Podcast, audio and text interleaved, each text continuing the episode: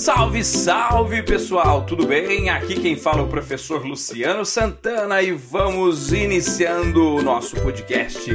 Neste episódio vamos abordar sobre algumas orientações importantes para a elaboração e estruturação de resultados. Meu objetivo é que você possa refletir e tomar as melhores decisões para o estabelecimento de metas de curto, médio e longo prazo. Fica comigo e acompanhe.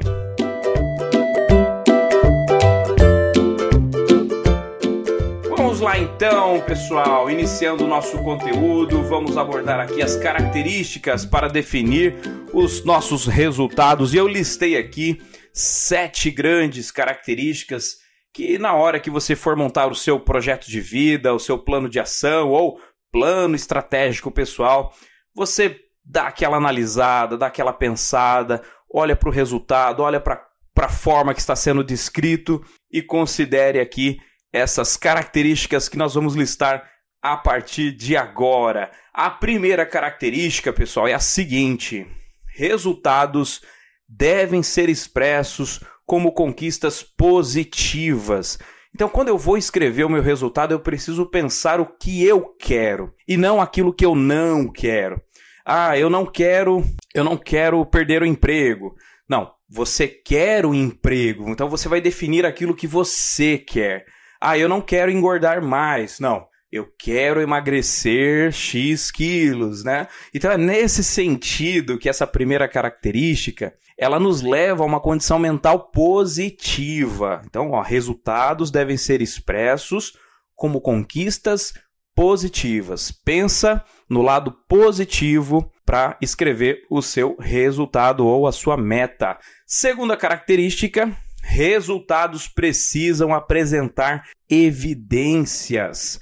Você precisa saber ao final de um percurso, ao final de um tempo, de um período, se você chegou ou não ao resultado que você estava buscando. Então ele precisa ter evidência. Como é que eu sei se eu cheguei no, no, no resultado? Ah, o meu objetivo ou o meu resultado é conseguir a aprovação em um concurso público dentro de um determinado tempo. Pô, chegou o determinado tempo, você conseguiu essa aprovação? Bingo, deu certo, né? Então você tem ali uma parametrização, existe uma forma que você consegue identificar se o resultado foi ou não realizado, né? A evidência do resultado. Como é que você vai se sentir?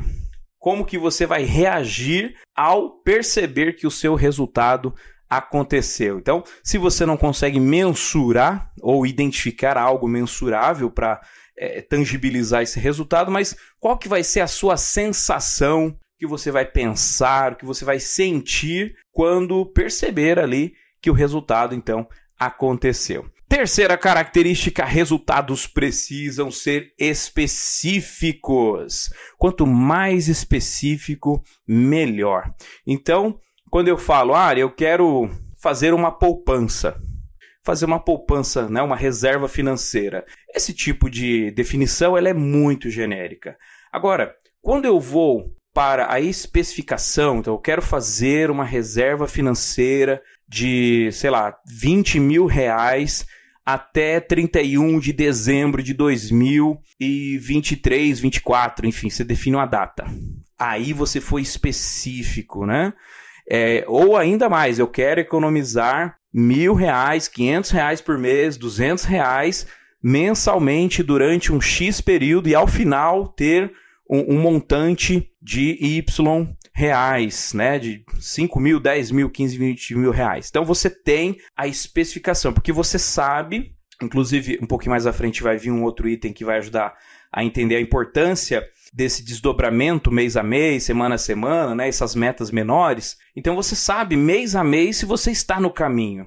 Se você só fala, ó, quero juntar 50 mil reais até dezembro de 2022, pode chegar a dezembro de 2022 você não deu conta.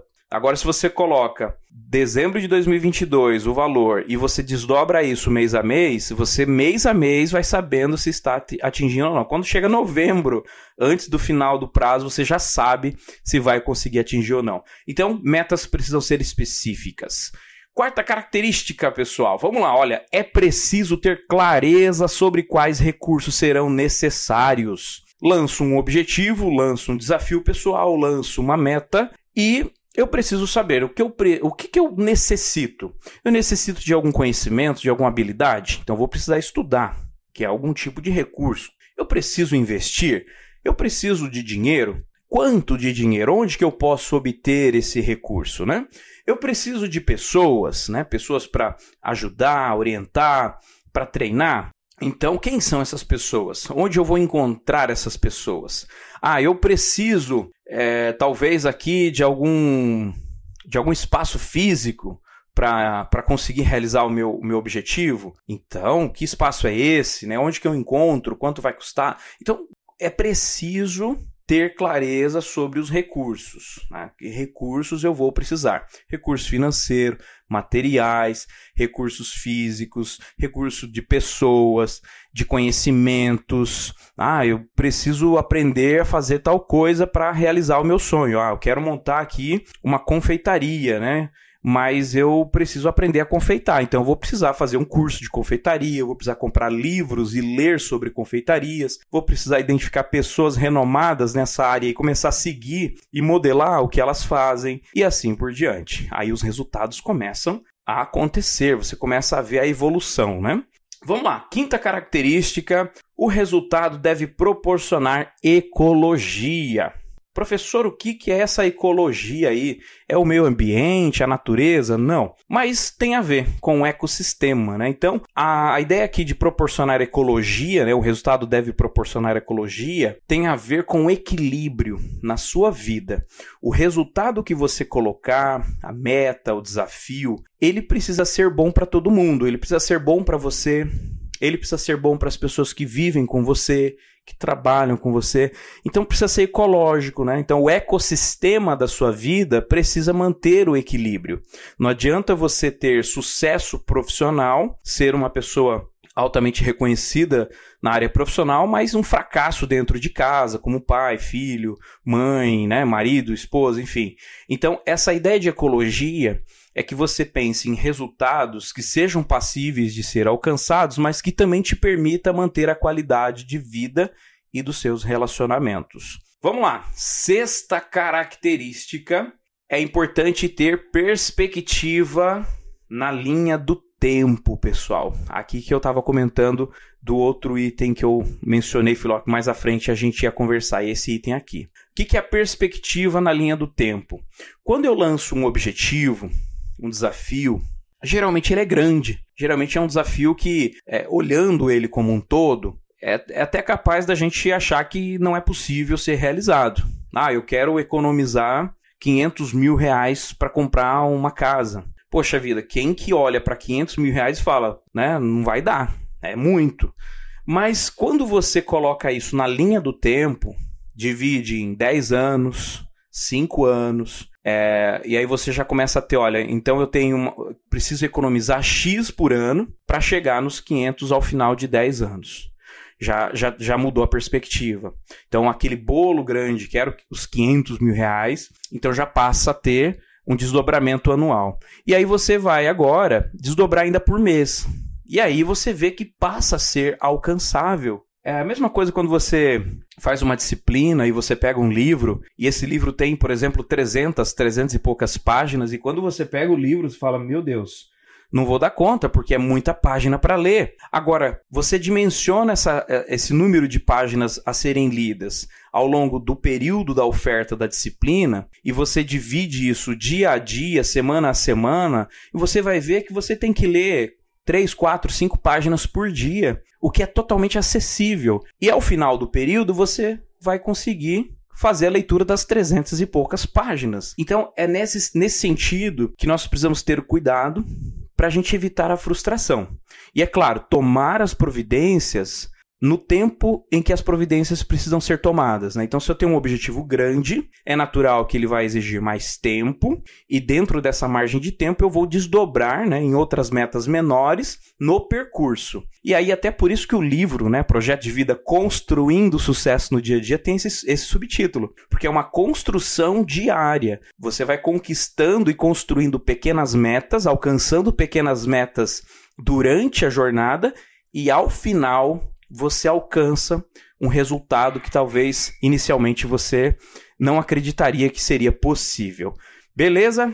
E vamos para a nossa sétima e última característica listada aqui para hoje: plano de ação. O, o que, quando e como fazer para alcançar o resultado. Depois que você pensou a sua meta, você viu que ela é mensurável, você viu que ela é atingível, você viu que ela é temporal, né? ela tem um tempo para acontecer, você viu que ela está ao seu alcance, ela é ecológica, enfim, você já passou toda a sua revisão em cima desses quesitos. Agora é importante elaborar o plano de ação. É o plano de ação que vai definir o que você vai fazer, quando você vai fazer, como vai ser feito, né? Para que objetivo está sendo feita essa ação? E é interessante que você formalize mesmo, seja no caderno, numa uma planilha, e você construa verdadeiramente um plano de ação definindo o que você vai fazer, como e quando para cada objetivo que você tem. Muitas vezes para cada objetivo você vai ter mais de uma ação, duas, três, quatro, cinco ações, enfim, depende aí de como que você vai desdobrar o seu planejamento. Mas é imprescindível você ter um plano de ação tá bom? Planejamento, só pelo planejamento, não garante resultado. O que garante é esse planejamento juntamente com essa perspectiva da ação, do que vai ser feito para que o resultado possa acontecer. Quando imaginamos o nosso estado desejado, é sempre importante considerar o tamanho e a complexidade dessa proposta, para que possamos analisar com bastante critério quais ações ou recursos serão necessários e em que margem de tempo tudo isso vai acontecer. Essa clareza é extremamente importante para mantermos a condição de ecologia, como já mencionamos, ou seja, o objetivo almejado deve ser algo bom para você e todos os envolvidos. Do contrário, vai se tornar uma frustração. Se você gostou do nosso episódio e quer conhecer um pouco mais sobre esse conteúdo, me siga no Instagram, prof.lucianosantana e arroba Papo Carreira Oficial. Eu vou ficando por aqui, espero que você tenha gostado do nosso podcast, desejo muito sucesso e prosperidade a você. Um forte abraço e até a próxima!